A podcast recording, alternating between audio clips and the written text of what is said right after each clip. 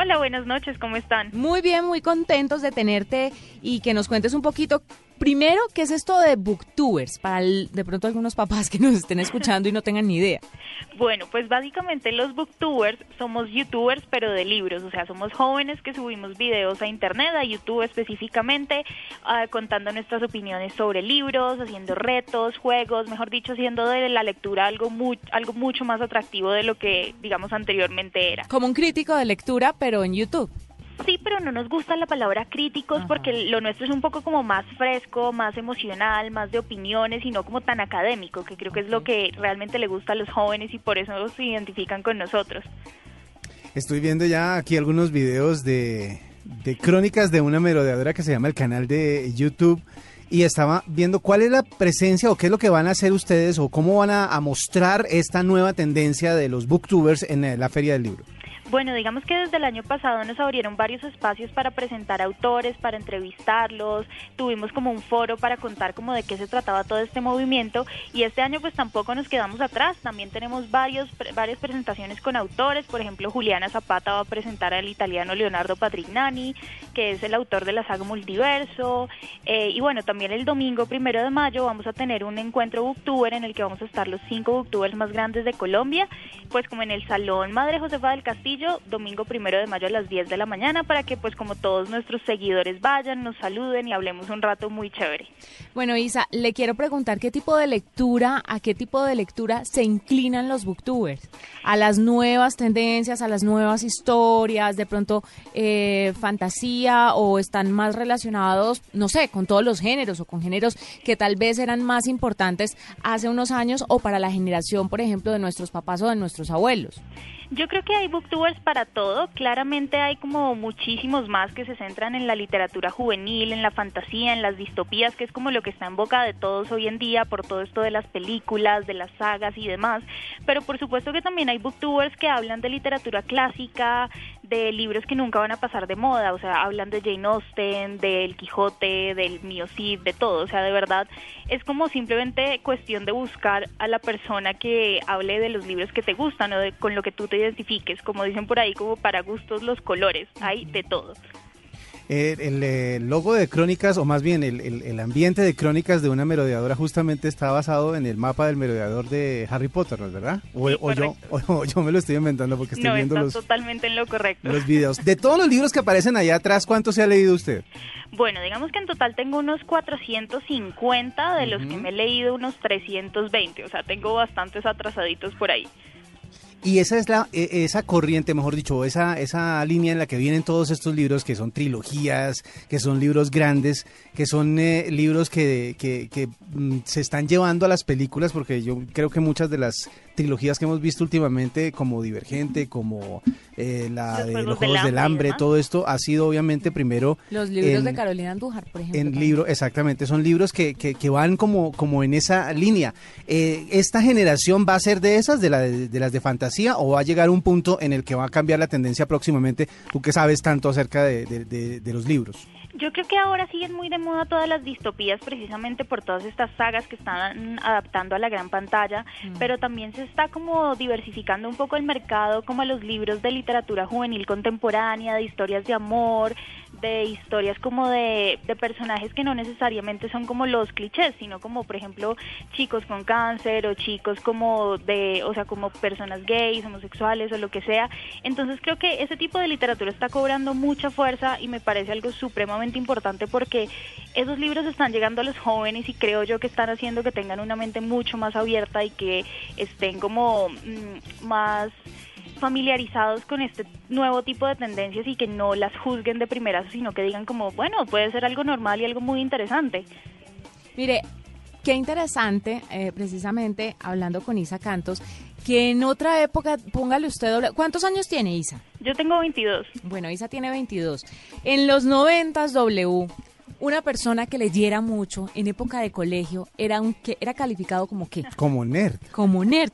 Es increíble cómo las tecnologías, las nuevas tecnologías descalifican lo que anteriormente o desestigmatizan a los jóvenes que tenían estigmatizados durante muchísimas generaciones porque precisamente les gustaba leer, les gustaba cultivar su mente, les gustaba otro tipo de dinámicas y ahora resulta que lo más cool es ser un booktuber. ¿Qué piensa usted de eso, Isa? Yo creo que es genial porque de verdad estamos como contagiando la lectura a personas muy, muy, muy pequeñas que yo creo que se quedaban con la idea del colegio de que todos los libros eran unos tochos súper aburridos, pero para nada. Por ahí leía como en una de las pancartas que hay en Filbo una frase de J.K. Rowling, que, que, es la autora de Harry Potter, que decía básicamente que no es que haya personas a las que no les gusta leer, sino que no han encontrado el libro correcto que los engancha a la lectura.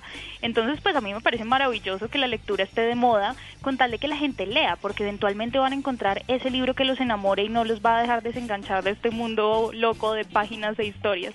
Bueno, yo veo en el canal y sigo con la imagen de, crónicas de una merodeadora, veo montones de libros y en este momento la, tecnología nos ha llevado a dejar un poquito de lado el papel para leer en ebooks, en, en tablets, etcétera, etcétera. ¿Qué tanto hay de ese, qué tanto porcentaje de libros físicos lee usted o qué tanto lee en tablets y este tipo de, generación, eh, a, qué lado se inclina? Yo creo que, bueno, puedo hablar por mí, yo soy una romántica empedernida, entonces yo no cambio el libro de papel por absolutamente nada. A mí me ofrecen muchas veces como nuevos autores enviarme su libro por PDF para que les dé mi opinión y demás, pero es que de verdad yo no sirvo para leer en digital. O sea, es una herramienta súper buena porque, claro, te vas de vacaciones y puedes llevar en tu tablet o en tu Kindle, no sé, 30 libros en vez de cargarte 30 libros a la maleta, pero Personalmente yo siempre prefiero el papel, aunque pues sí que está muy de moda comprar ebooks, además son mucho más económicos y bueno, tienen muchas ventajas. Bueno, em, le quiero preguntar por su libro favorito. ¿Cuál es el que la marcó? Bueno, digamos que es un libro que conocí hace unos tres años que se llama El nombre del viento de Patrick Rothfuss. Es una saga que precisamente se llama Crónicas del asesino de reyes y es un libro de fantasía épica que a mí partió, o sea, me partió la vida en dos. Es un antes y un después de Patrick Rothfuss. Este libro nos cuenta la historia como de un héroe muy, muy épico, muy reconocido, que tiene mil leyendas a su alrededor, pero que de un momento a otro quiere desaparecer y dice como yo ya no quiero toda esta fama, algo le pasó y quiere pasar totalmente desapercibido. Y la historia es tratar como de reconstruir como todas sus hazañas para ver qué fue ese punto de inflexión que lo hizo decidir como desaparecer del mapa. Eh, Isa, uno se vuelve, o, o en su caso particular, se volvió booktuber o empezó a leer para ser booktuber o usted ya leía desde chiquitica? No, yo desde muy chiquitica adoraba los libros, o sea, mis papás eran de los que me leían cuentos para dormir, me compraban libros en mis cumpleaños y demás, entonces desde muy pequeña tengo como esa pasión a la lectura y pues me volví booktuber básicamente por el impulso como de booktubers españoles que conocí en una convención en Madrid, me convencieron y yo decía como, no, pero yo soy súper tímida, que le voy a hablar a una cámara, pero una semana después de eso la compré y empecé. Mm. Fantástico. Sí, que estoy viendo. Eh, cuando hay, hay una línea de videos que tiene eh, Isa que es de ah, unboxing, así como cuando alguien recibe un nuevo aparato y lo destapa y muestra eh, cómo, qué, viene en la caja, etcétera, etcétera. Ella hace unboxings de libros, obviamente, cuando recibe su pedido, que no son pedidos pequeños por lo que veo. ¿Cada cuánto encarga libros y cuántos libros recibe, por decirle algo, a la semana o al mes? Pues es que mira, curiosamente muchos ni siquiera son pedidos, sino que me los envían las editoriales. Entonces yo acumulo un poquito de paquetes ahí para abrir bastantes en un mismo video, pero últimamente el volumen de libros es impresionante. los, estos últimos dos meses me han llegado de a 20 a 25 libros por mes. Es una cosa muy, muy loca, pero a mí me encanta recibir libros. Isa, ¿qué hace usted aparte de ser booktube? Bueno, yo estudio periodismo, ya estoy a punto de graduarme y nada, estoy como trabajando aquí también muy fuerte en la Feria del Libro, ayudando a cubrir unos eventos y demás, pero básicamente mi pasión ahora mismo, o sea, lo que me hace genuinamente feliz es grabar esos videos para subirlos y ver cómo qué opina la gente y ver sus reacciones. Y ahora que se va a graduar de periodismo, que me imagino sus papás le van a decir, bueno, mi amorcito, entonces ya la lectura muy chévere, muy buena. ¿Cuándo va a la casa y cuándo va a empezar a mantenerse? Producir.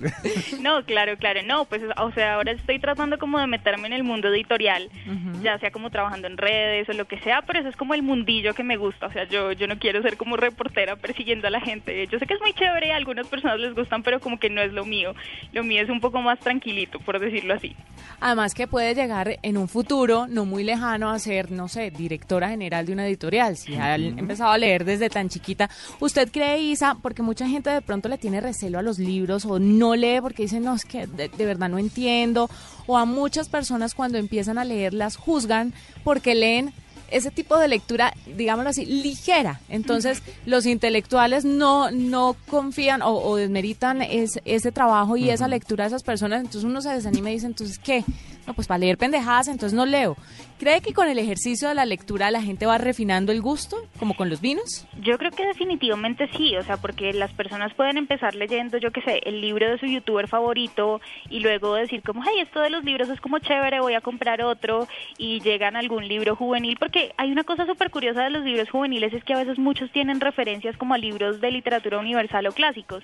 Te lo digo sin vergüenza, o sea, yo leí Crepúsculo y en Crepúsculo nombraban un montón cosas de Shakespeare y de Jane Austen y yo dije como, bueno, voy a leer esas cosas precisamente porque los nombraron en este libro. Y pues por ahí como que uno se va armando ese camino como literatura que digamos, dicen que es como más adulta, más propia, menos light y demás. Pero yo creo que lo importante es que las personas lean lo que les gusta. Si se quedan leyendo juvenil toda su vida, pues está bien. Y si pues van madurando su gusto, también está fenomenal. Lo importante es que no los juzguen por leer una cosa u otra porque creo que no, no es como el objetivo de, de esta pasión por la lectura como juzgar a otros por lo que leen. O sea, alguien puede leer autoayuda y está genial, alguien puede leer eh, ficción y está genial, y alguien puede leer crónicas periodísticas y también está fenomenal. Claro, así como nosotros, W y yo, somos fanáticos de la música y nos gusta y nos soñamos conociendo a fulanito de tal, a sutanito de tal, me imagino que usted tiene un autor que dice, no, no, no, no, no, pero me muero, me privo por conocerlo. ¿Cuál es ese autor?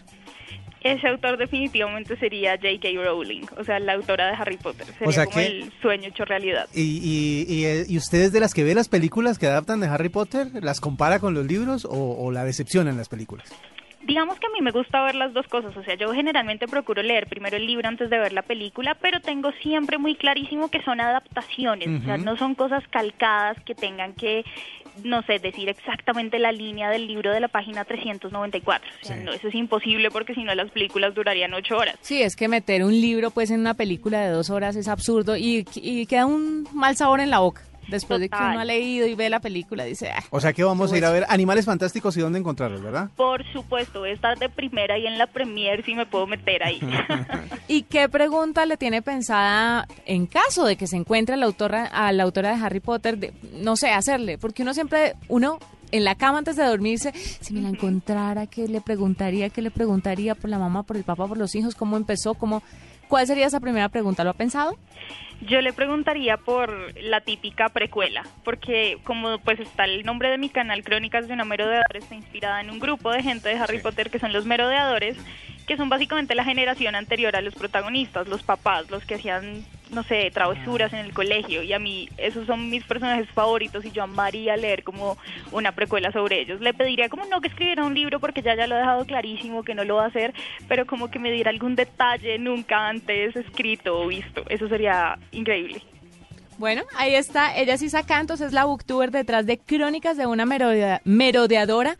Ustedes pueden buscarla en YouTube, pues obviamente. Ahí están todas sus recomendaciones. En la Feria del Libro también estará para que la busquen. ¿Tiene alguna otra recomendación para darle a los oyentes, Isa? Que no se pierdan la feria del libro porque son muy pocos días para el gusto de muchas personas y que tienen que encontrar muchas joyas literarias que de verdad nunca están como por fuera. Hay que buscarlas bien en los pabellones chiquitos y en los están chiquitos, no siempre en los grandes cosas, pero bueno, esa es como mi recomendación. Vayan y disfrútenla.